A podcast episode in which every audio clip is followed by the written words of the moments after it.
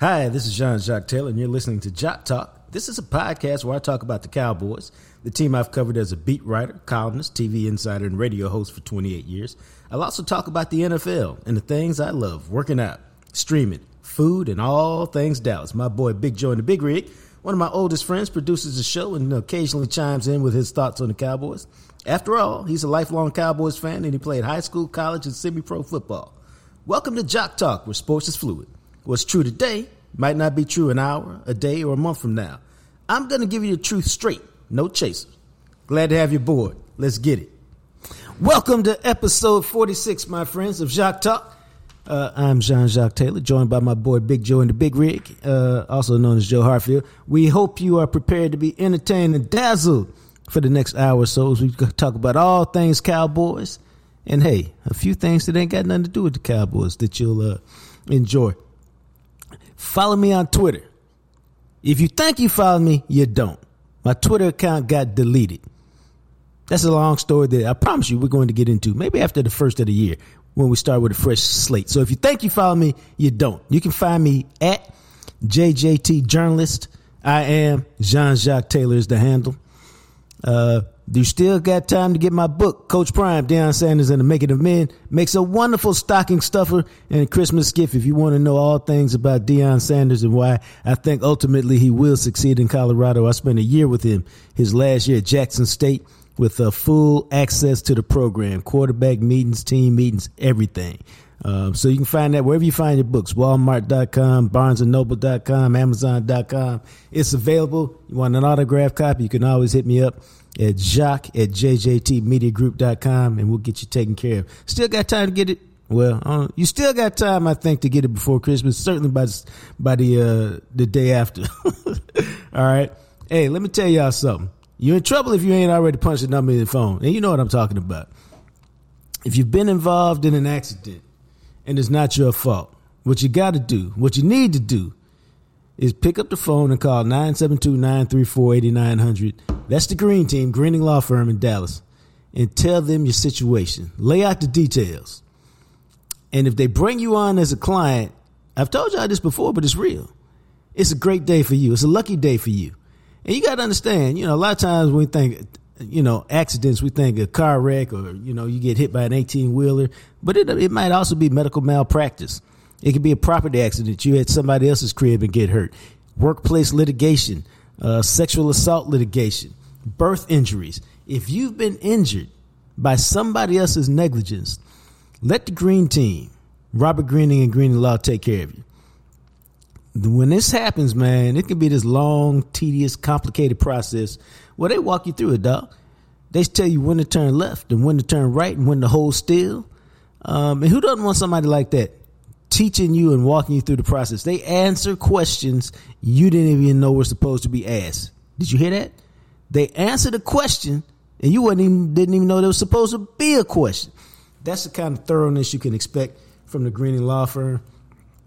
And remember, they don't collect anything. They don't get paid anything until you get paid.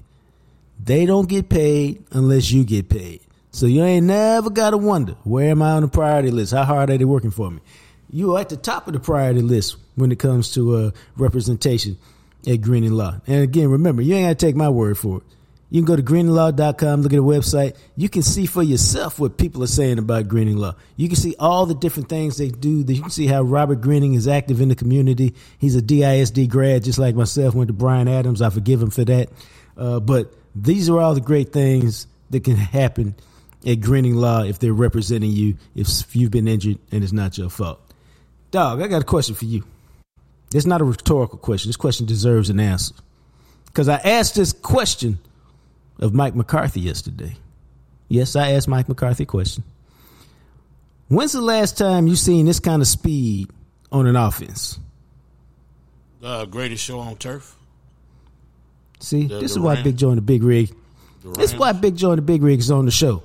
This is why, like, you know, there's a lot of people clamoring to do the show with me, and y'all know why, because I mean I am that dude. But I went to my oldest, one of my oldest friends, the guy who gives me grief with no apology, because he understands and he knows football. So I asked that question. I'm gonna let you break this down in a second because you're really good at it. Uh, I asked this question Mike McCarthy yesterday. I said, off top of your head, have you seen whose whose speed does this Miami team resemble? Remind you of? And that man, he didn't even think about. it. He thought about it just about as long as you did. And he said, "Greatest show on turf," because he was a. no, I'm serious, real talk. Yeah. And uh, Yeah. because he was assistant with uh, New Orleans then.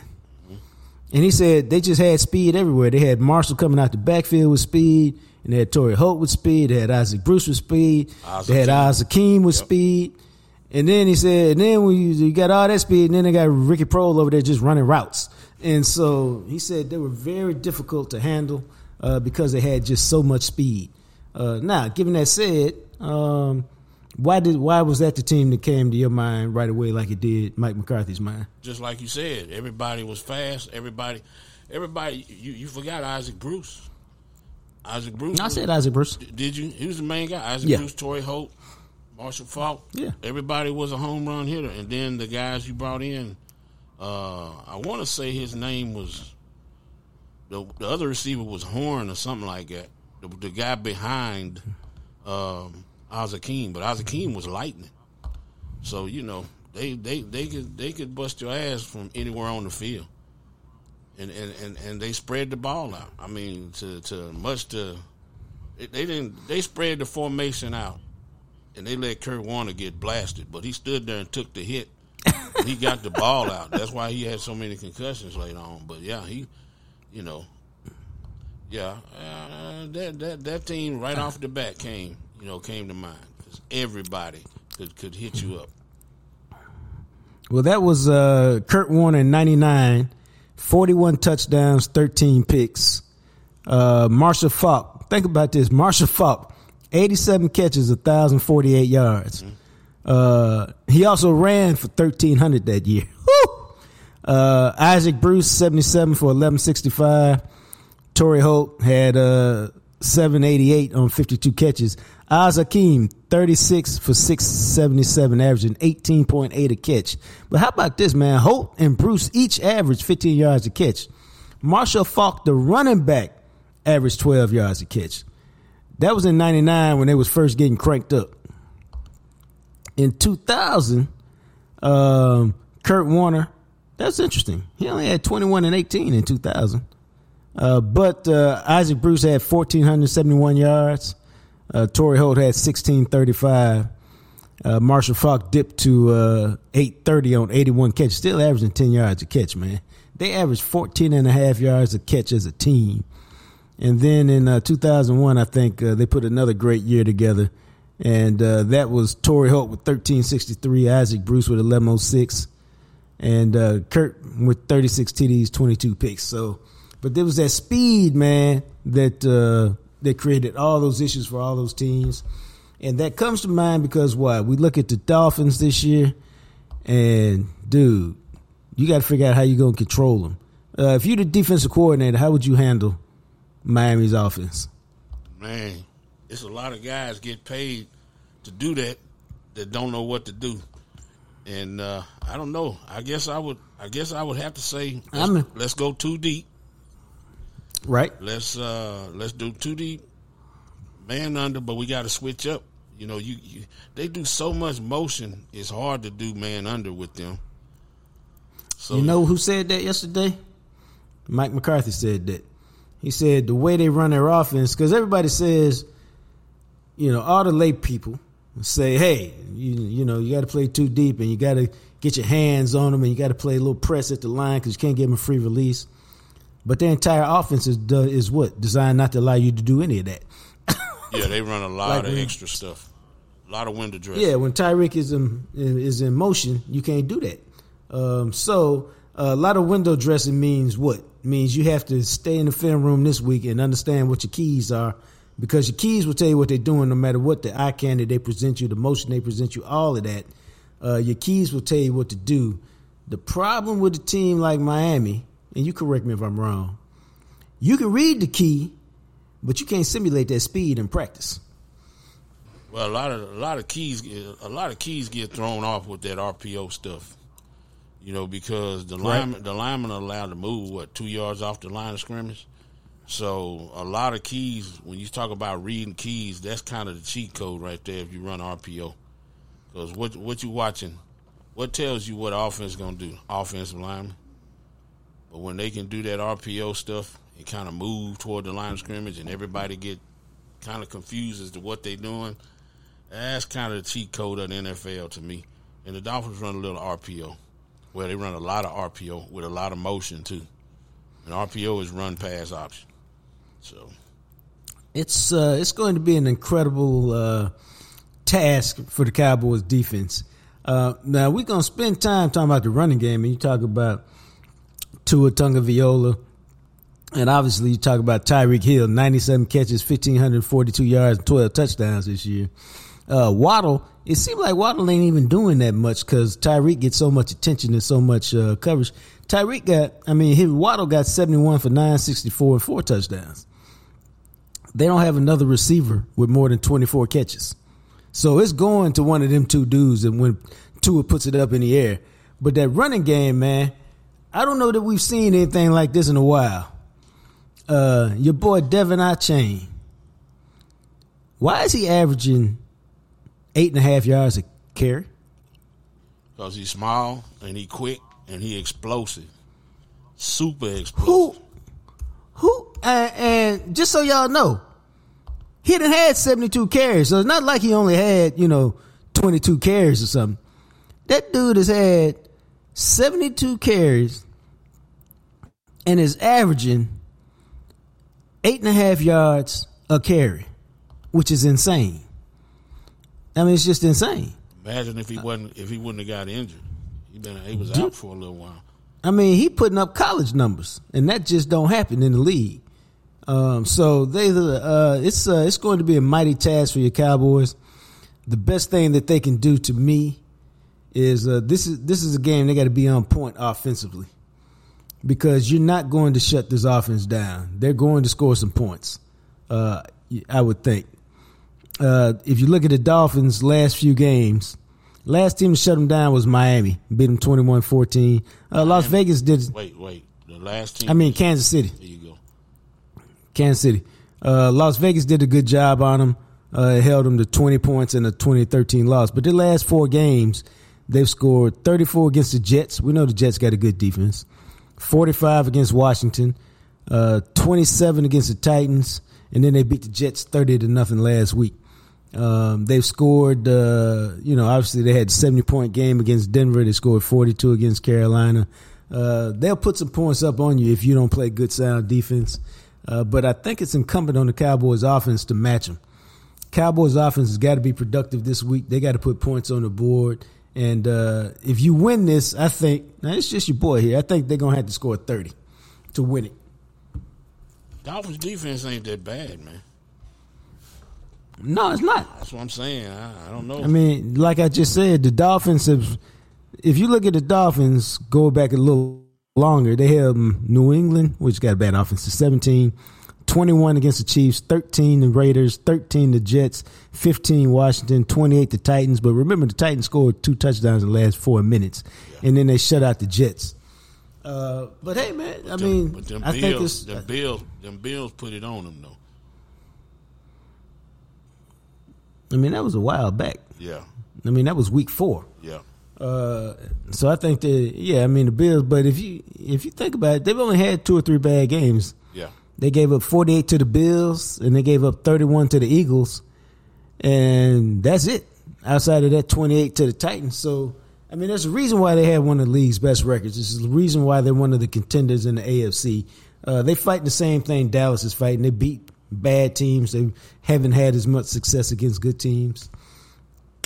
Uh, and so this is going to be a good one, man. But this is kind of game. At some point, you got to win a big game on the road, dog. Uh, if you, if for us to believe that you are who you say you are and what we think you are. Uh, yes, the road competition has been tougher than the home competition, but at some point again, you got to pull one out. Uh, embarrassed in San Francisco, embarrassed in Buffalo, embarrassed in Arizona. Uh, all of those on the road. This game can get embarrassing if you don't come to play. Uh, they haven't lost two in a row all year. I think they'll come to play. I don't know that they'll win, but I think they'll come to play. And if they come to play, they'll have a chance to win in the fourth quarter. That's what I think, anyway. Oh yeah, yeah. I don't know. I, the offense got to. We got to get something going on offense. I mean, you can't keep going three and out, three and out, and expecting the defense to hold up, especially when when Mike McDaniel comes from the San Francisco system and he don't mind running the ball. So you know, No. if they shorten the game on the Cowboys, it's gonna be a long day. And if you you gotta the Dolphins gotta start hot. They gotta they gotta respond. Whether it's three, whether it's seven, they gotta do something. All the you know, when you start dry like that, you put the defense under the gun right away. Hey, well let's uh let's give our boy Clarence D. Hill Jr. brought to you each and every Friday by Smokey John's Barbecue. Let's give him a call, see what he's got.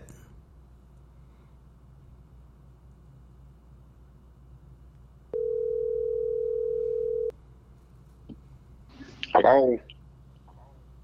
What up, dog? What's up, brother? How y'all doing today? It's all good.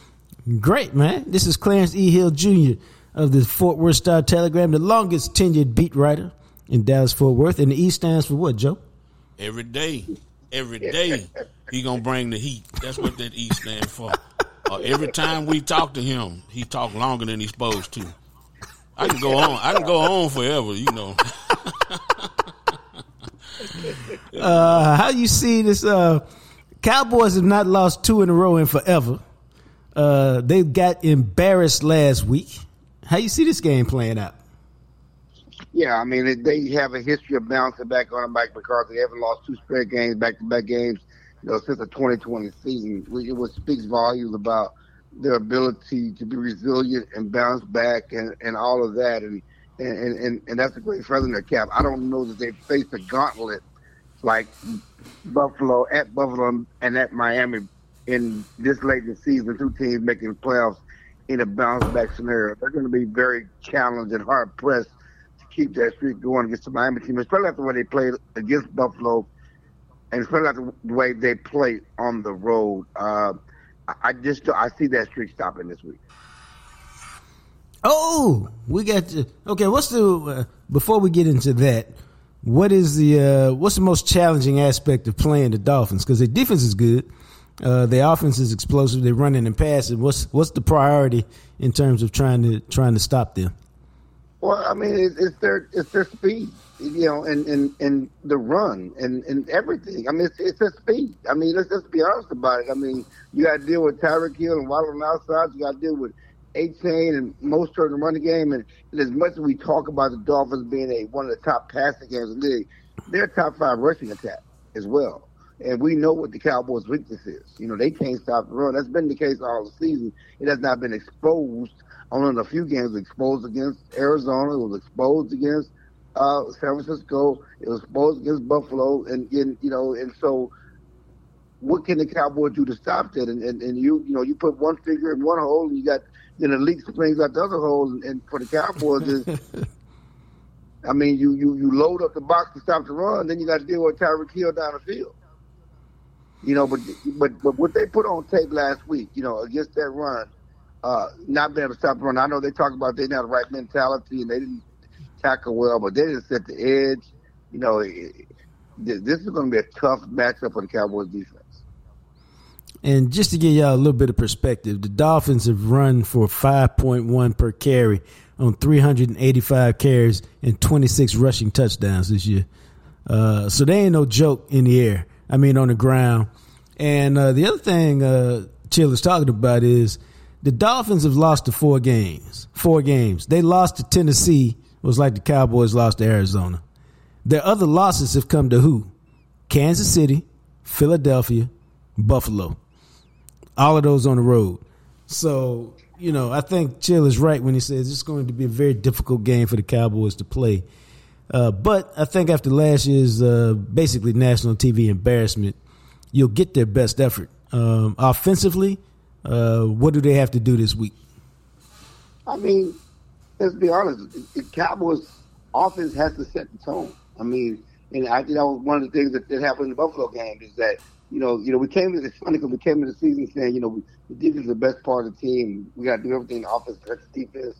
But it's the offense that has proven to be, you know, the tone setter, you know, for, for this team. And when the offense gets out front, you know, defense is able to pin their ears back and, and, and do the things they do best, you know. And so this game, the offense, Dak, the passing game, they have to make plays. They have to score. It's probably going to be a shootout, and they got to keep up with them. They got to be efficient. You know, this is Vic Fangio, and I don't know if you remember this, Joe, but Vic Fangio was a coach, uh, the defense coordinator uh, or, coach in Denver a couple of years ago when he claimed he put out the blueprint on stopping Dak Prescott and the Cowboys in 2021 when they uh, flummoxed the Cowboys here at AT&T Stadium doing a doing a terrible stretch they had after uh, a Kansas City game and, Yep. and, and and and you know he said he put out the blueprint on stopping the Cowboys, and, and Mike McCarthy took umbrage to that. Uh, well, he- here we go again. This, does Fangio have a blueprint? Fangio's a, a good defense coordinator. Certainly, they have a good defense. They got some bad boys at cornerback. You know, uh, Dak's going to throw everything underneath, and you know it won't mean the big plays over the top. You know, so they're going to have to be patient, uh, marching the ball down the field. But yeah, Vic Fangio said he got the blueprint on the Cowboys. So, I mean, I guess that leads to the question, and I'm I'm curious what you think. So, what? Now, I usually don't go down this route, but I'm curious to say. So, they beat the Dolphins. What's the narrative now? They ready for the Super Bowl? You know, it's funny because I was. You know was what I mean? Omar, you know, I was talking to Omar Kelly uh, of, of the uh, one of Miami's top beat writers. Been there a long time, and we I was on his podcast the day, and down there they're calling this the fraud bowl because you know you you talk about Miami, and Miami has not beaten the team with a winning record either. You know, they're they're like the Cowboys. Everything people say about the Cowboys, say about the Dolphins. You know, they they beat up on bad teams. They play good teams and they lose. And you cited all the teams they've lost to. And so, you know, we all going, you, you know, we, we all know with the Cowboys, we're going to move them up again because if, even if they beat Miami, we're not going to forget Buffalo. Uh, we're not going to forget San Francisco. It's always going to be, uh, what are they going to do in the playoffs? We don't. Can you trust them in the playoffs? And of course, it depends on where they finish. The the key, the, the key thing about the Cowboys is, is they they need to beat Miami because there's a chance they could still get a second seed. You know, there's a chance that they could Yeah. get some home games. You know, because uh, Philly is struggling. Philly's not playing. Uh, you know, again, they they they've been struggling, but you know, Philly on paper has the easier schedule, but they're in the middle of a three-game losing streak. They're they fire or, or re- issues with the defensive coordinator, whether they replaced him or didn't replace him. You know, there, there's so much talk up there. What's going on? You know, Jalen Hurts' offense, you know, has not looked good for much of the season. Uh, so, you know, we don't need to worry about Super Bowl talk. They need to win just so they can ensure themselves a home game. Because if any chance to have to get to the Super Bowl, uh, they need to at least have one or two games at home. Right, and I, think that's the that's the narrative that would come out if they win, which is, you know, because we still don't know if they went out and Philadelphia wins out, we still don't know who would win the division. It go down to like strength of schedule or strength of opponent, something like that. Uh, so they, to they have of- it goes down every uh, strength of vic- I'm sorry, it goes down to strength of victory. Strength of victory. If they, both, if, if they both went out, and right now the Eagles have a stronger strength of victory because they got wins over Kansas City. And they have wins over Buffalo. Cowboys again, we, as I thought, they don't have wins over teams with winning records. Now that could change. You beat Miami, you beat you know Detroit, you know, and and and, Right. and, and of course. Uh, you know that that could change the number. That the final number won't come out until the end of the season, but you give yourself a better chance of, of coming back into play in that strength of victory if you went out. right. Plus, if you win these last three, you'll be feeling great about yourself going into the playoffs. Okay, now flip flip the script. You lose this week. What's the narrative going to be? Oh, it, it's again not being able to win on the road and, and, and not being able to trust them. I mean, you know, there's, there's always been this, and, and we all know about it. You know, listen, we started training camp. Seriously, everybody felt the Cowboys get to the playoffs. The question is what they're going to do in the playoffs. You know, it, it's funny. A week Right. ago, they were talking, oh, oh, they could be a contract extension for Mike McCarthy. Ian, Ian Rapoport. based on, I mean, if he goes lose in the first round, that, that that could be off the table, you know. And you know, I told the guys on 105 through the fan, they were asking about what you asked Jerry. I said, ask Jerry about the contract, a contract extension. And Jerry glowingly talked about Mike McCarthy done a great job. This, this, he he punted. When it came to a contract extension. He didn't answer the question. He just talked about the great job he did. Because we all know that we, we've been knowing what the narrative is. And it's going to continue to be the narrative uh, when you get to the playoffs, whether they win this week or lose this week. But certainly if they lose this week and lose back-to-back games, you know, uh, people ain't going to talk. The people that do feel good, no one's going to feel good anymore about about this team and this future. We're going, to you know, we're going to back to question everything. And it's going to be that's that's what I say. This is like just yet another one of their big games. You know what I mean? Uh, because and this is what I'm talking about. Like you know, when you say Dak doesn't win big games or whatever, or the Cowboys don't win big games, there's big games at different points throughout the season. I mean, you last know, week was know, a big game. This is a big game. Yeah, and the Eagles game was a big game, but now the Eagles game don't count. You know, you know, we, have been Dak has won big game before he's played big games before, but it's only a big game when they lose, not a big game when they win. We know how this, this thing goes. But yeah, but that that's part of it. I mean, you you play a role in those narratives when you don't show up. Again, the, the, my frustration, my problem, and, and I think their own frustration is they can't explain why they're so bad on the road. And it's not just about losing; it's the non-compete. And that really goes back to Washington at the end of last season. You know, why is this team just is so flummoxed on the road. We asked Micah Parsons after the game. He said he was mind boggled. You know, it was mind boggling him. He couldn't understand it. And they, you know, Mike McCarthy and Dak said all the right things about we're going to focus on that. We're going to try to fix that. How you going to fix something you don't know um, how it came about? You it's, know, it's easy you know, to me. They just lose the better when, they play a better team on the road. All, the, all the teams yeah, beat at home. Not, well, look again, at the numbers. It's, not, it's the better I, team. I hear you, but it's, okay, what I'm saying is I hear the better team. I'm talking about the non-compete. I'm talking about the, the 31-10. I'm talking oh, about just the getting just getting mollywopped out there. Why are you getting that, whooped like that? Yeah, yeah, yeah, that's what I'm talking. I'm talking about yeah. the non-compete. For sure. That, that's what I'm talking about. That don't make any sense. You know, you you should be able to compete. You shouldn't just go on the road and just you know throw your skirt up in there. I'm sorry. I guess you can say that. you know, those are the, that's that's the problem that yeah. they have. Everybody has. You should be you should be able to compete, and and it's just been non-compete against those good teams. And you know, good those teams are good. They're just not twenty points, but they shouldn't be twenty points better than the Cowboys. They ain't beat nobody else by twenty points. They just beat the Cowboys by twenty points on the road. And and, and, and so that's the frustrating thing. But how you gonna fix it? You can't take your sleep number bed and all this stuff on the road, whatever. oh hell. Is that a shot? Did you take a shot at Dak Prescott? Did you do that? Easy, easy killer.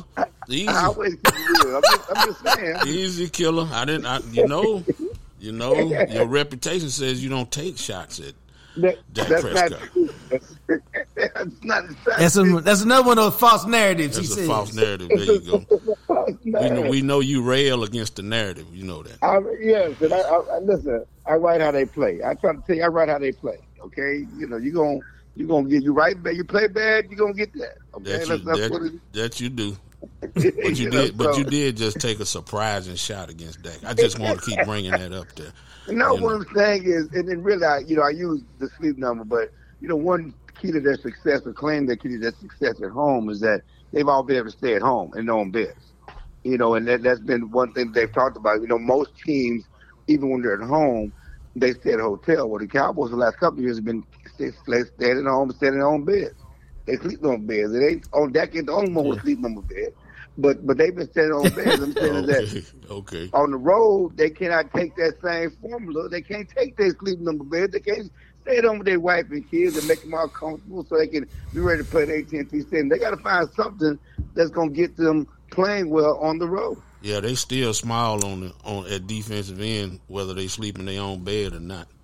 And defensive end, linebacker. That's, yeah. that's one reason why they went after Shaq um, Leonard. Yeah. You know, because they were yeah. smaller linebacker, and they've been smaller linebacker, yeah. and you know, and, and that's another thing that people don't want to talk about is that when we point to this team, you know, even going back to last year, everybody wants to point to the offense. They point to this.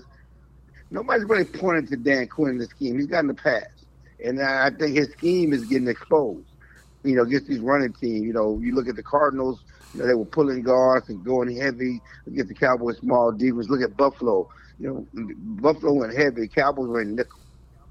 You know, and they just ran. They they put extra linemen on the field, and the Cowboys got ran over, ran through.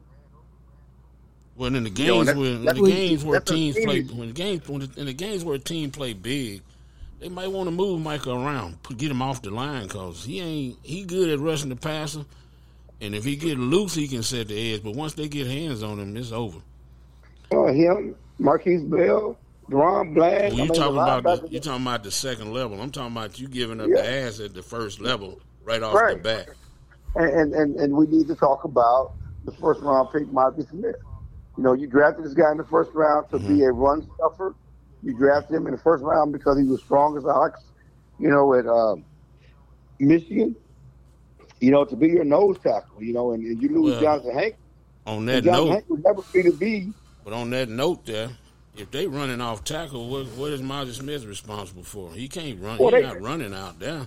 I'm just saying No, the they- way they was going off the edge. I don't know if that's Mazi Smith's problem. They, it's not even Marcus Smith's problem, but Marcus Smith was supposed to be the answer to the run game. And they and, and, and, and let's be honest, look at Buffalo. They ran out the tackle. They ran up the middle. They ran everywhere.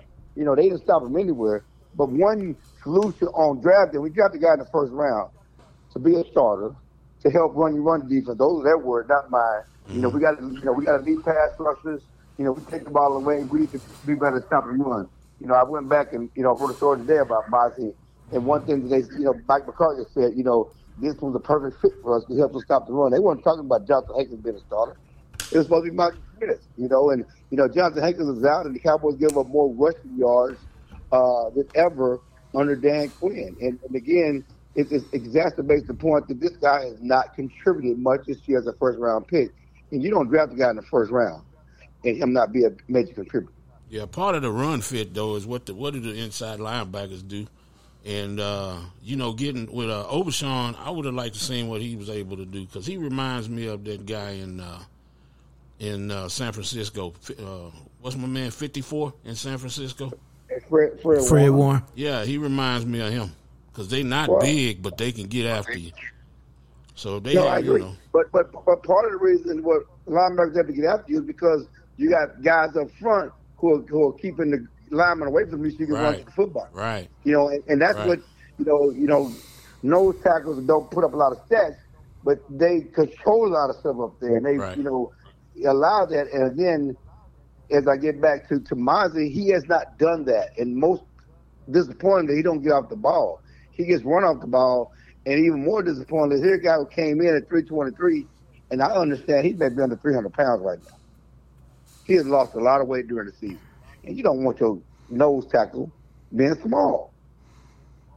Because I mean, he be playing if, if that if that's if that's true that he's right right at three hundred pounds or slightly below three hundred, he playing at a three technique weight, not a nose tackle he's weight. not, and he's not a three technique. And, and and again, as you look forward in, in against Miami, Detroit's gonna run the ball, Washington gonna run the ball. You get to the playoffs, San Francisco, those are run. You got to be able to hold up against the run.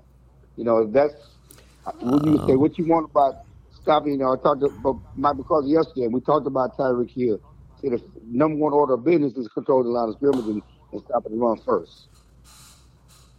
Uh, one of the reasons the Cowboys play the way they play is first quarter they've outscored their opponents one hundred eight to fifty. Second quarter they've outscored their opponents one fifty three to ninety six. The point being they they really are built to grab a lead, apply that pressure with the pass rush, make you abandon your game plan, and then go put that work on you. And when they can't do that and they can't separate early, and teams can remain committed to running the ball, that's when they have problems. And so, you know, that's why when we talk about what they got to do defensively, one of the things they got to do is, as uh, Chill said, is set the tempo on offense. Yeah, they do. And This offense, and, and they, they missed an opportunity certainly early in that Buffalo game with Dak missed that pass uh, wide open. Brandin Cooks down the field to overthrow him.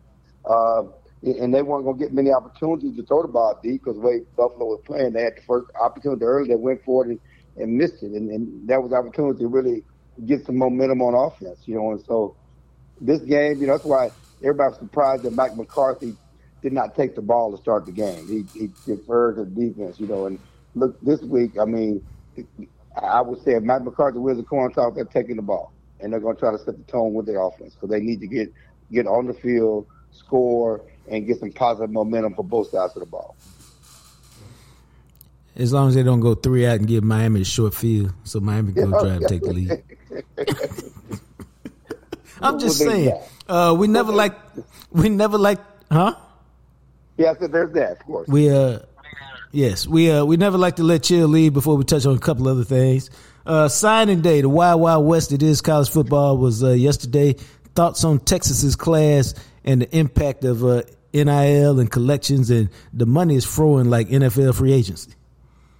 No, I mean it, it, that's what it is. I mean the the, the money's flowing, and and and uh, it's, just a game changer. And, and and Texas is doing what they're supposed to do. They're building off this momentum from having a successful season. Uh, they're building off the A&M decline and, and some of their commitments and and and and, and really, you know, I, I think they finished what in the top five, maybe two or three. I I, I don't really actually didn't see the numbers. I was working focused, focused on the Cowboys, but yeah, they feel good about the class and and and, and you know for Texas going to the national championship game. They feel they're gonna get a few more. They got some guys in the portal they're going after. You know, there's another signing day in February. They got some guys. They have the opportunity to improve their class. So that's what it is. And like Maalik Murphy, you know, the the, the guy who won a couple of games for Texas quarterback. You know, I think he's out there trying to go to the highest bidder. But but that's what it is. I mean, um, all across the country, NIL is is is is, is has changed the game. It was funny. I just saw something on Twitter. Well, Archie Manning is making 2.3 million in NIL. He's making more than Brock Purdy is, a quarterback of the 49ers. That's because uh, everything in college football really right now is based off potential, you know, and what you might do, and that's why they got to sign you. And uh, you know, I ain't never mad at the players, but they like, hey, Chill is making five hundred thousand. I had more yards than him, so I realized I'm supposed to make it three, but I need, you know, I need six hundred now.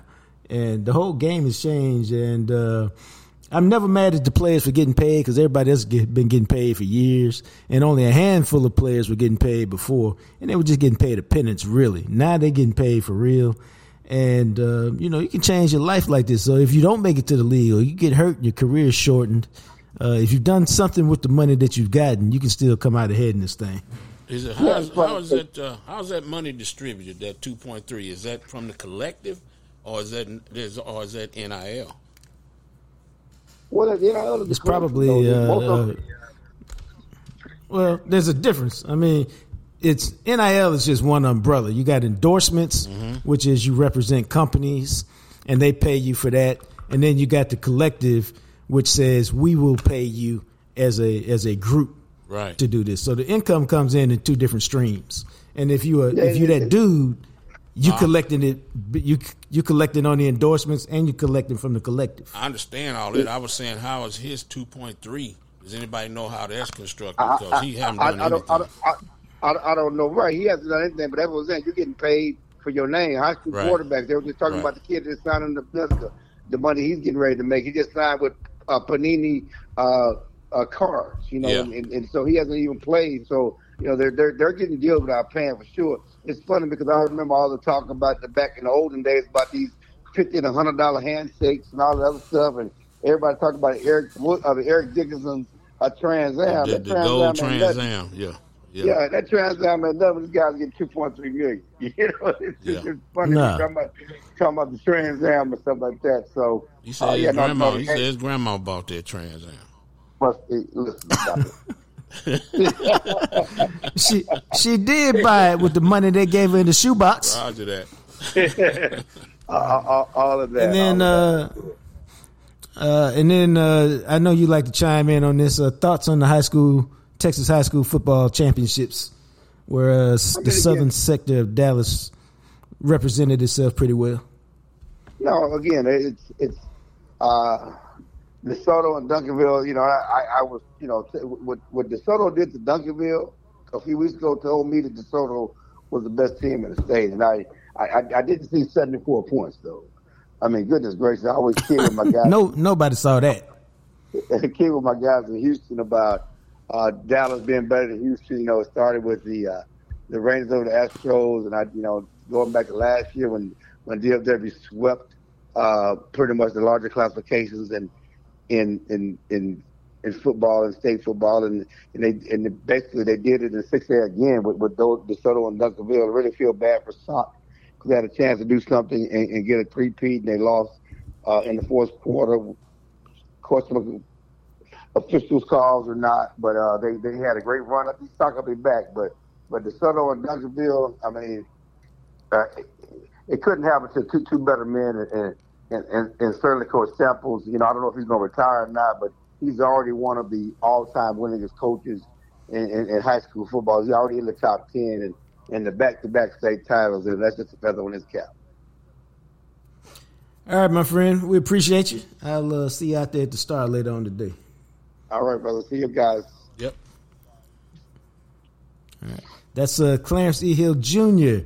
of Fort Worth Star Telegram, brought to us brought to us each and every Friday by Smokey John's Barbecue. Smokey John's Barbecue, 1820 West Mockingbird. Roll through there and try the jam session bowl. I mean, you can try the other stuff. The ribs are great. The catfish is great. The chicken is outstanding. It's all good. I've had several different items over the last several years. I ain't met nothing that wasn't love in your mouth. It's fantastic. But the jam session bowl is special to me. It's a creation they made for us, me and Matt McLaren on our old show, Jam Session. And so now we use JacquesTalk to talk about Jam Session uh, and the Jam Session Bowl. It's a mac and cheese based or mashed potato based, two out of five smoked meats. I usually rock with the brisket and the sausage. One day, Big Joe and the Big Rig will taste the double brisket. Oh yeah. But he told me to quit living that, you know. So one day he'll taste that. Hopefully one day soon. And then uh, all that stuff you find on loaded baked potato, all that stuff, you know, chives and bacon bits and sour cream and cheese and butter, all that stuff, man. And then they drizzle it with this sauce, the Smokey John sauce, or they drench it with that thing. And I'm I'm just here to tell you, man, that thing is to live for. It really is. Uh, so go swing through, get you one if you got a little shorty. Uh, two of y'all can eat. The three of y'all can eat off of it. I've seen one person kill it once, but that person was really hungry and it saved his appetite for that day. Because there's a lot of food, for real. Uh, no cap, as young folks say. Uh, if you need some Smokey Johns in your mouth sooner than that, and you can't get there, go to SmokeyJohns.com. Click on the marketplace, order the sauce or the rub, and get down like that. You can be at your house in a couple days, maybe maybe an extra day because of holiday season.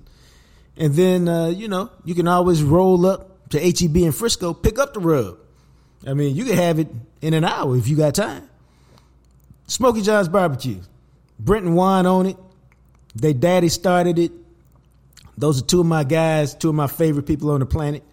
Uh, they're wholesome. They're great guys. Uh, support them. Support us by supporting them. Smokey John's Barbecue. Love in your mouth. I think that's a good way to say it. That's what I think. Uh, you know, sometimes, dog, you just say stuff. You just be talking to yourself, man. Yeah, you do be talking. You know, if you don't clap for you, who gonna clap for you? Yeah. Sometimes you gotta just clap for yourself, man. Yeah. Uh, and with that, let's take a quick trip around the block, man. on the block. You know, I do this every year, and I swear I'm not gonna do it. Christmas time is upon us, and I have done very little shopping. I do most of my shopping that I do do on Amazon. Although I will tell you this, dog, I have already passed out one Christmas gift. Matter of fact, let me tell y'all a little funny story. It was really funny to me. I hope y'all will find it en- engaging. Maybe. I decided to treat my. you see, that's what I'm talking. I decided, you know, this, I think this is a good conversation, man. And as I have evolved in life, I have decided that more and more and more in life, I like things less. I have a desire. Things don't really motivate me anymore. In the past, things have motivated me, whatever they may be. Maybe it's a car, maybe it's a house, maybe it's a watch. Uh, y'all, most of y'all know I'm a tennis shoe guy because I work out. You know, I probably got about no cap. Uh, I probably got about 20 pair of uh, Air Max 95s. I probably got about 10 pair Air Max 97s. I probably got about, uh, uh, I did a, I, I gave a lot of shoes to, uh, Goodwill about a year, a couple years ago. But I and when I say I gave a lot, I probably gave about 15, 20 pair away. And so I'm probably down to about 75, 80 pair of tennis shoes. I used to buy them all the time, but I used to wear them. I didn't just stick them in a box and not wear them. But my point is, as I got older, I'm kind of more into experiences than things. And so this year, a good friend of mine was saying, Hey, I got season tickets. If you want to buy some of the games, because I'm not going to all of them, let me know. And I said, You know what, dog? Because he got great seats. I said, You know what, dog? I'm going to do that. And he said, Well, two tickets and parking pass is a couple hundred dollars a game. I said, Cool. So I did that. So I bought five games. And uh, I gave one of them to my dude on my for his birthday, which I told y'all about the other day, the Lakers game. Dude, when my daughter found out my dude was going to the Lakers game, she lost it. Why is he going to? I've been asking you for tickets for months, and you ain't gave me no tickets. AJ's birthday come up, he getting tickets. It's unfair. It's unfair. All this time, dog. When I bought the games, who did I have in mind to give a pair to for her for Christmas? My daughter. So I just let her scream and go on and go on and give me all this how offended she was and how sad she was and how disappointed she was. All of this after didn't now mind you, we had his little birthday gathering. And uh, she talking about all this. And then finally I said, Oh, check your text messages. Merry Christmas. I sent her the tickets while she was on that rant, dog. and so she went to the game last night. That was her Christmas present. I said, don't forget now, Christmas morning, remember the experience you had at the game last night. Uh, the Clippers beat the Mavericks uh, by about 10, but Kawhi Leonard did a super duper Euro move that ended up on the Sports Center top 10 plays of the night. So she got to see that. Now, remember how I told y'all uh, that fooling around with my wonderful stepmother, I ended up getting to the game middle of the first quarter. Game started at 7.30 last night, though. I texted my daughter at 7.55. I said, where you at? Because I knew she wasn't going to be there on time. She talking about, we almost there. So I imagine she got to her seat, dog, probably about six minutes before halftime. But uh, I ain't got nothing to do with that. I did what I was supposed to do and provide the tickets. And that leads me into this, my friend. Are you a good gift giver, an average gift giver, or a bad gift giver?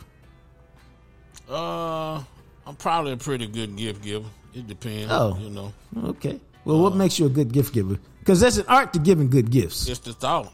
It's the thought you put into it. It don't matter what it costs. It's the thought. You know, when you go through the trouble. Oh, yeah, yeah, yeah. It don't matter the cost. Well, when you go through the trouble of figuring out what a person wants, what they, you know, what they like. See, when you pay attention to somebody, That's why this. if you, Yeah. you know, if you if you really paying attention, because I don't play that. Uh, you know what? I, I I've always went all out to make sure that you got what you want, and uh, Right, right. There's uh, there's a couple of times in my life where I've had to get people straight on gifts. Where, you know, if you want, Oh, if you want, you well, if you want the Harry Potter cake, this when they was little. You want the Harry Potter cake, you want the uh, Powerpuff Girls cake, and you want the Dragon Ball Z cake. Guess what? I make you. I make sure y'all get that. You know, that's what you Right. want. That's what you love. Now, how come my cake is a generic fudge brownie? and I got a doggone Armitron watch when you know I wear Casio. Y'all just went to four four corners of Walmart to get my doggone present. We need to get that straight. Cause I could do the same thing. I love thing. that, man. So, you know, I could do the I same that, thing, man. but hey, all you gotta do is think about what dad likes. And so I think the best Yeah. one of the best gifts I ever got for my birthday was a bottle of Big Red, a Snicker, and uh PlayStation uh PlayStation cards. Bruh. They don't even call Bruh. it. But you was like, this is great. This is me. Um, This is what I like. You know what, man? And let, let me tell all y'all, uh, if you, this is a great gift, and I, I'm I'm so happy you mentioned that. If you just been, if you just started dating somebody and you trying to figure out what to get them for Christmas, and yes, I don't want it too expensive, and I don't want it like this, and I don't, I don't really know what to do.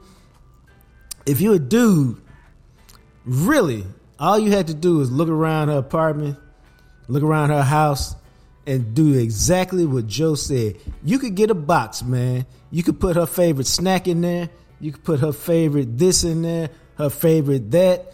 Um, and if you just fill it with her favorites, none of which probably cost more than like $10, $15, because you could do that, man. That woman would be so happy because of just what Joe said. You have observed me enough to know all the different things I like, and you put them in a box. And that, I mean, you know, you might even get some happy time in the middle of the day. I'm just saying. Hey, I'm not hey, guaranteeing you that. Hey, and you better, I'm just saying you it better- could be a. You better hedge on that a little bit. Whatever you get, keep the, keep the receipts. That's what I'm trying to say. if she don't like it, you might have to take it back. That's what I'm saying. So you know, that's always Well, the I'm case just saying, you know, you know. don't confuse the old girl with the new girl and give her old girl stuff. So no, I don't- I but that's a don't- I don't that's a wonderful new- gift to I give. I don't have a new girl. All right. I know, man. You you fortunate enough to be married 25, 30 years, something No, in that ballpark. no, 32. How long? Damn, you done passed the 30 threshold? Roger that. Joe honorary ass? I'm 32. impressed. Nah, I'm, Matter of fact, give I'm, that girl an extra gift. I'm wonderful. I don't know what you talking about. I don't know what you talking about. I'm co- I'm coachable too, so I don't know what you talking Oh, about. All right. Yeah, Uh, because what Joe is talking about is my mother was to me, and I like to phrase things like this: there was no better gift giver than my mother. My mother would hear you say something in February, man, that's cool. Sure would like that one day, and you ain't thought about that thing since February because you knew it cost too much or whatever, whatever, whatever. Man, Christmas morning would come up, and you you open your boxes, and Christmas would be great and then you'd eat breakfast, and then she'd say, "Oh, by the way," while you was eating breakfast, she might say, "Oh, by the way, I think you forgot to you forgot to open this," and you turn around like, "Where'd that come from?" Or while you was eating, she done roll something back out in the in the up under the tree. Oh, I forgot to bring this one out, and it'd be that thing you mentioned in February, and you just go crazy. yep. And uh dude, she would do that almost every year as a kid. And it was just, I mean, my mother was the greatest gift giver, man. Oh, my mom And so was- I tried to take after her about that. My mom was sandbagging. She was sandbagging. She would say, "You know what?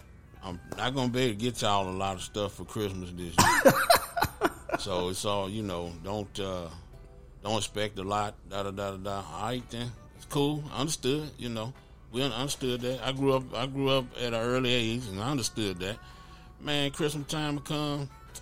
It'd be all kind of stuff, and like you said, that one thing you think you're gonna get. I mean, the year we got a Atari, twenty six hundred. It was Man. crazy. You went crazy.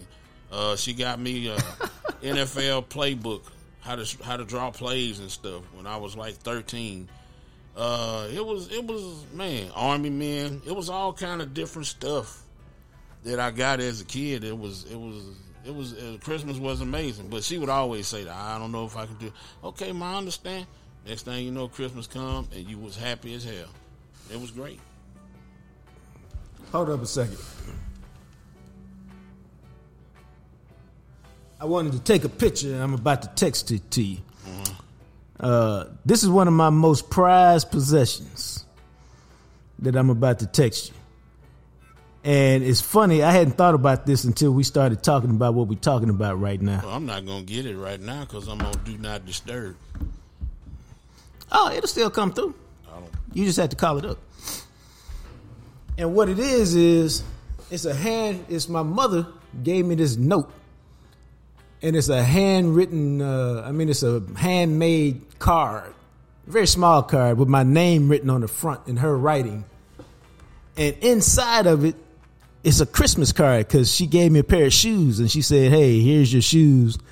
Uh, Merry Christmas, love, mom." but it's uh, it's the thought that she put into the card, uh, which is why I kept it all these years. Uh, so this card is hold up a second. This card is from 1989, man, and uh, I have it tacked to my wall above a picture, so that when I'm on my desk writing, I can I can see it every day, and it uh, it just reminds me of her. Because as you move into the holiday season, man, for those of you who have lost a parent or both parents, it can be tough. And so I personally like to focus on, on some of the great memories and the great times And let me just tell y'all something. Let me give y'all a public service announcement. Real talk now, real talk. It's okay to cry. If you miss your mama, you miss your dad, it's okay to let them tears roll out for a little while, like I'm doing right now. And it's okay because it means you loved them and they were good to you. Oh yeah, most definitely, most definitely. My mom's birthday was the 19th, and she died on the 19th. And Dude, it- it- I didn't realize that when you when Yeah. you sent me that the other day. I was like, uh, Yeah, it didn't hit me. It it hit me a little bit on the 19th, but when I woke up on the 20th, yeah, yeah, all the tears came, and uh, yeah, it, you miss them, man, and, and and you know people people need to be missed, you know, and, and Yeah. if your mom is still here, don't fight with your mom. Don't let people come between you and your mom. Give your mom a hug. Tell your mom you love them. And I tell my friends that their moms are still living. It's a club that you don't want to join that you eventually gonna join when your mom's gone. And I know how that is, dude. You know. Um, I, and it's not to me. Is is you know I think as men sometimes we be close to our moms. As women, you can be sometimes close to your dads, but it's uh it's both of them. And I tell my friends all the time, and I don't have a lot who do this, but I got a couple who do this, or you know people that you that you closer than just acquaintances. Even if they're not really good friends, yeah, my parents, uh, mama did, you get on my. I say, hey man, one day she ain't gonna ask you to come by to do this, that, or the other thing because she ain't gonna be here. Yeah. One day your dad ain't gonna be here to ask you to do this, that, or the other thing, or get on your nerves about this, that. And so I'm telling you, uh, don't let that thing catch up. And uh, you know, I got uh, somebody really close to me going through that thing right now. Really close to me. She hadn't talked to her dad because he pissed off. And what he did, he became uh, he got involved in drugs and became a drug addict. And uh, it pissed her off because uh, you know nobody wants to see their parent fall into that kind of despair. And so she hadn't talked to him in a couple years. Well, he OD'd the other day, and now he touch and go. And now it's I wish I had. I shouldn't have let that come between us. I should have talked to him. I should have done. I should have done this and that. And it's painful. And I've been trying to uh, talk to her and let her know, hey, it, you know, all you could do is all you could do at the time. Uh, she in the hospital. He's, you know, in a, you know, on a respirator and all this other stuff in ICU. And she talking all those things she wish she had said when he was alert and, and awake. She's saying now, hoping that he come out of this situation and uh, she can tell him some of those things face to face.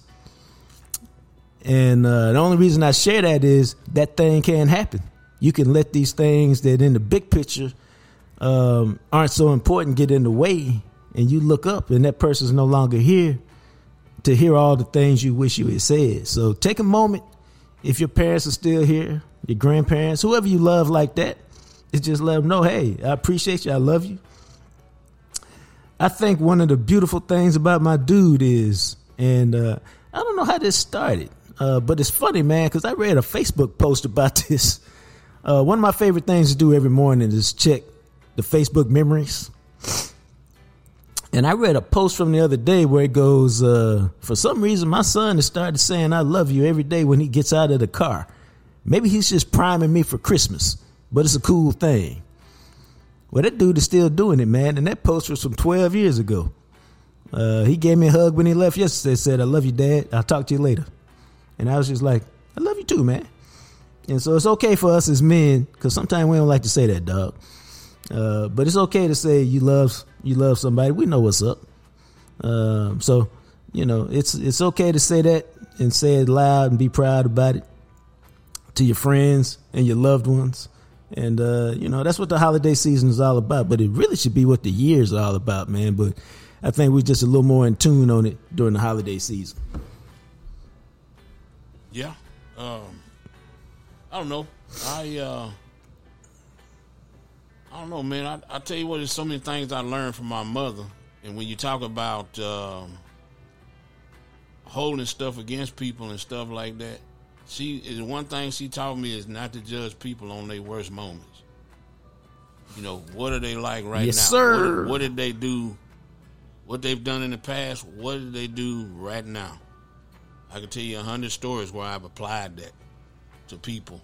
You know, people I don't know, people I do know. You know, Right. hell, hell, myself, I had to remind somebody, hey, this was one of my worst moments, and you're still holding that against me. But that's one of the things, one of the many things I learned from her is that, you know, sometimes at the time, somebody going through something, Right, right. they need to understand you going through something, and you're not acting like you want to act. You know, uh, I come I come from a pretty good family, pretty good group of people, pretty good supportive people that were supportive. I put more pressure on myself than they've ever put on me, and so Right, you right. know, that's just one of them things. But uh, yeah, so if you wanna, if you wanna end around the block with some with some materials, I guess that's what you, I guess what I guess you succeeded in that. I guess I don't know. Mission you know. accomplished. Nah, you kind of almost got a couple out of me, but I'm you know I held on. Uh, you know, well, no. No, man. It's just uh, you know that's uh, that's what it's for, man. It's just uh, sometimes we have real talk. These things come up, and that's uh, that's what the beauty of a podcast is. The way I do it, the way we do it, the way I like for it to be done is, um, and uh, and uh, it's funny because I heard something about this the other day. Uh, my dog, uh, my dude, Bomani Jones, was explaining his podcast to uh, actually he was talking to Gilbert Arenas and they were having a really good conversation, really good segment. And Bomani said, Your podcast really resonates with me because it's similar in our approach. And what he was saying was, this is Bomani talking about his podcast, The Right Time, uh, which is terrific. He goes, People come to the right time to hear from me and hear about me. And he said, he was telling Gilbert Arenas, he said, I think people come to your podcast to hear from you and about you. Now, some people might be like, well, duh, that's why I listen. No. Sometimes if you go to a podcast, you go to hear the guests that they have. Oh, you know, Graham Bensinger, he's got the best, you know, he's got this celebrity on or that celebrity. Or, and so you come in to hear the celebrities talk because they get information from them through their interviewing skills and techniques that you haven't heard or they tell great stories. So you're really coming for the guest, not the interviewer per se or not the host. But on these shows that that that that uh, Bomani does and that I do, you know, you're coming from me or you're coming from Joe because you like to hear us. You like to hear what we about. Uh, it was the same thing when I did the show with Matt. You like to hear about from me and Matt what's going on in our lives, our perspective on the world, and our perspective on sports. And uh, when you give that to people, you becomes personal, and um, you know they become, in, in a real sense, kind of your extended family. And uh, they know that's why people come up to me if they see me out and about with my son. They go, "Is this your dude?" Man, I feel like I know you. I've heard about you since you was seven years old because I've been doing radio, podcasting in some way, shape, or form for that long. And so now he'll he'll look at me and start laughing, but I'll be like, "Hey, man, you just became a character in in my story because you are." And so, uh, you know, I think that's just how it goes. And so it's cool when we can have these authentic, uh, kind of off the cuff, uh, intimate moments with the audience because it just brings us all closer together. Roger that. Okay, you speaking for me now? so when you say Roger, I just thought I slipped that in well, there. When you say Roger, that you ain't never spoke that into a mic, so I don't think that that, that don't sound that don't sound authentic. You know, you ain't been on the side of a hill behind a rock going Roger that. No one's coming. Right, right, right. Roger that. But anyway, go ahead. No, I was just, I was just that was my way of saying if you had something to add to that, if you good. Yeah, I'm good. I I understand. All right. All right. Well, let's move on to this real quick. Let's talk about a little bit of high school. Uh, uh, uh, actually, I mean uh, a little bit of college football because uh, there's something interesting going on that I wanted to talk about. And uh, you know, man, the more I see about college football, the more I'm just like, what the hell? And I mentioned this a little bit last week, I think. But uh, Deion, San- Deion Sanders, Colorado. and this is really interesting to me. They signed or they got a commitment from the best tackle in America last week. He waited all this time to give his commitment uh, to Colorado. This guy named Jordan Seaton. He's the number one tackle in America. It's unquestionable. He is that dude. We all know what happened to Shedeur Sanders last year. Beat up and abused. They needed a left tackle. They needed some linemen. He set the tone. He committed. He was all over the place. Did the car wash interviews, which means he was everywhere. He was on Skip Bayless's show. Everywhere. Well, dog. The day before signing day, so two days ago, it became he it became clear to those who followed this thing closely he was starting to waver like he might not go to colorado. And you're like what? And so it looks and so yesterday it was apparent that he made uh, a secret visit to maryland. Now he grew up in dc in the dc area. So mike locksley the head coach has been on him since he was a freshman. He played at img in uh, florida which is a uh, you know uh, basically a prep school for football players. And his brother plays at Maryland. So he's from DC area. Maryland's been recruiting him since he started playing football. His brother plays for Maryland. And so last night they did this thing called the crystal ball and had him flipping from Colorado to Maryland. Uh, but here's what was interesting. Uh, this guy named Steve on Twitter says Yesterday, I heard Jordan Seaton do an interview. Sounds like a dude being pulled in 10 directions.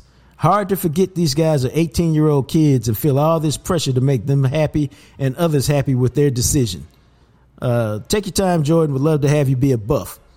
But the first part of that is exactly right, man. Like, you can forget how much pressure is on this dude because he literally got people pulling on him Go here, go here, go here, go here. And everybody pulling on him, every single solitary person pulling on him, got their own agenda. It's not about do what makes you happy. It's about go here, go here, go there, go there. Even your parents may have, well, you can, it's your choice, but man, you'd look good if I could come see you play every week and come to some of your practices. I don't know if I can do that if you go to Colorado, but it's your decision. And so, however it goes, you know, you do forget sometimes these are kids. And this is why I tell people on Twitter and social media whenever possible. If you ain't got nothing nice to say about a high school kid, man, shut the hell up. If you if you ain't got nothing positive to say about a kid transferring and you wishing them well in their future endeavors, shut the hell up, man. Because it's their life. They should be able to choose where they want to play or what they want to do without a bunch of alums who middle aged, just rooting for their team, going crazy. Uh, and it just bothers me whenever that happens. Like, you know, whenever this kid decides he's going to Colorado or he's going to to Maryland, whatever fan base don't get him, you know they're gonna act the fool, man. And that's just disappointing to me. Well, you know, we was I don't know, I'm I'm I'm I'm, I'm kinda torn between letting you off the hook. Well, Uh, no, uh, what we was uh, talking about is two we were talking about Oh. same is you can have a nuanced discussion Uh, that's what you it's the same but it's different. It is because I'm talking about once you take the money, you have a certain responsibility. Even if you're a kid, you got a certain responsibility. You're gonna do kids. And so you're not off the hook. all right. You can be my kid messed up his car engine because he wasn't paying attention to the gauges. He's a kid, but at the same time, you're responsible. So if it costs thirty five hundred to get it fixed, I know your situation, so I need you to come up with seven hundred dollars. I got the rest for you because I love you. It's a mistake, but you need to. You have your responsibility because you you don't want driving the car. If you'd been more responsible and paid more attention, we could have got it fixed before all of this happened. So you have a responsibility. That's all I'm saying with kids. And let's not act like talking to the media is some very difficult thing because it's really not. Yeah, it Even is. if you're shy, it's really not. Yeah, it no, is. it's not. Yeah, it is. If you don't know what to say, wasn't- if you it's, it's it's it's guys that's twenty five, that's thirty, don't know how to handle the media. At eighteen, I like I told you before, if, if, if, if when I was in the service, it's a man's job, it's a man's pay, it's a man's mission, but you still got kids doing it. And if I'm if I'm if I'm 25 and that guy's 18, he gonna do 18 year old stuff. So I gotta watch him. You see, I'm not gonna Right. criticize him like I'm gonna criticize Jacques. I'm not gonna get on him. I'm not gonna lose him because I need him to do this mission. But it's a man's deal, but he's still a kid. And that's my that was my point last time. So I don't know what you're Oh, talking I, about now. I, It's- it's- I understood that. it's not it's not as I understood as you that. think. You know, you saying the guy can handle the No, media. I think Okay. well, I, when I say handle the media, Yeah. when it- this is the difference between this and this is different between college media and professional media. With with college media, you have a you have a sports information person there with you at all times Mm-hmm. who can interfere and run interference for you or say, "Hey, that's not an appropriate question for this guy," and they can shut it down. So you have a culture right there with you. Um, you also have what they also do ninety nine percent of the time is before you go out there, they're probably going to ask you about this, this, and this. Um, so be aware of that, and you know here's a, here's an answer you might want to use. So they're coaching them all the way. And again, as a quarterback, now I understand what you're saying, but it's a little bit different for the quarterback because the quarterback has usually been exposed, especially somebody like Caleb Williams. He's been exposed to the media for quite a bit now because of the successes that he's had. You know, I mean, he did get the Heisman, so he understands media. Um, so his situation is a little different than some other positions on a team and some other players on the team, uh, which is all my only point about him. But I think uh, when you're talking about college football, it's just changing so fast, and uh, I'm always for the players, So on, uh, one, but on it's hand, it's wild. on one hand, you all over the place because on one hand you saying Well, that's because I think wait, you want to make it wait, black and white, wait, and I really think it's great. You not you not Easy killer, no easy killer. No, no, stop it. You don't need you don't need you don't need to use that. You don't need to use that either. That I'm taking all your phrases. don't, yeah. I like. I'm taking all your phrases. I like to use all your phrases. That's that's uh that's not that's not that's not new to Uh, you. But all right, then. What I'm saying is you over, Shut up before you get mollywopped over there. you over talking. That's what I'm saying. It's okay. It's, it, you over talking me to make your point, and that means that your point ain't that valid. But go ahead. No, I'm done. Nah, you good. It's all good because I don't know. I think you. I don't know. Go ahead. But anyway, I'm on. I'm on. A, I'm on to pull the punch on that. Go ahead. Oh, okay. Well, well, let's have a deeper discussion next week. It's always we're at the week. end now. Yeah, yeah, yeah. It's always next. Every time this, Just, it's just like the jam, ti- it's just like time- getting used to jam session, bro. Every time it get heated, every time it get heated, every time I'm on your ass is let's go to next week. All right, then we can go to next week. That's the beauty of being a host. Roger. That's, that's why I say JacquesTalk and not on Jock ass Uh, talk. Really? Yeah, yeah, yeah. We should man, stop it, man. Uh, we will. Uh, we will let y'all know through social media whether we're gonna do a show Christmas Eve. Uh, so unless you want to decide right now in front of everybody. Nah, you you good. Whatever you want to do. Oh, well, if it's whatever I want to do, we'll do a show on Christmas Eve All right. because it's the Cowboys and the Dolphins. It'll be a big game. I don't know when y'all will listen to it, but we're gonna give y'all a little something on Christmas Eve. You know why? Because we're here for you. Everybody ain't here for y'all. Me and Big John the Big Rig, we are here for you. Um, so for uh, Greening Law, which makes all this possible, and my friends at Smokey John's Barbecue and the Jam Session Bowl.